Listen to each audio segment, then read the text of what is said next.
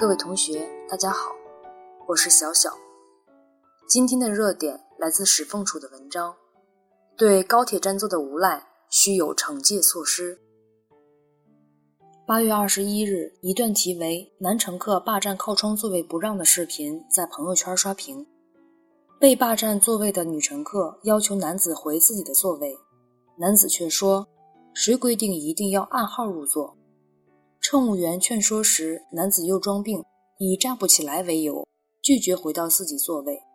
经列车长及乘警劝说无果，当事女乘客被安排到商务车厢，直到终点，男子也没有归还座位。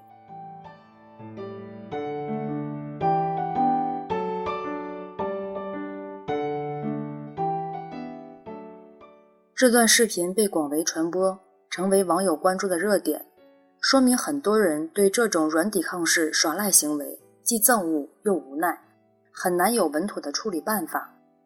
现实中，如果有人不幸遭遇了类似无赖行为，恐怕只能自认倒霉，尽快想方设法远离这种垃圾人。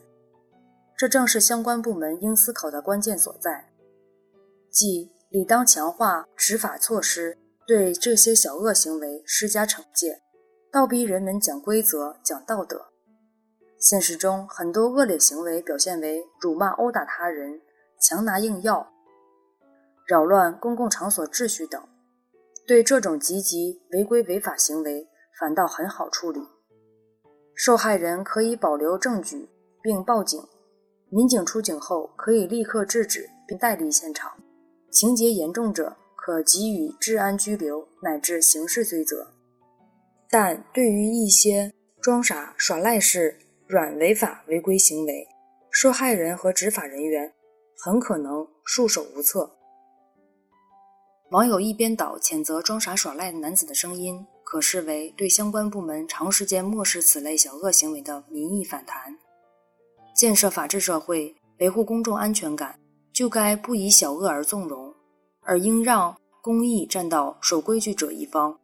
如支持受害人采取适当的私力救济，支持执法人员采取强制措施，即便给违规者带来一些损害，也应予以包容豁免。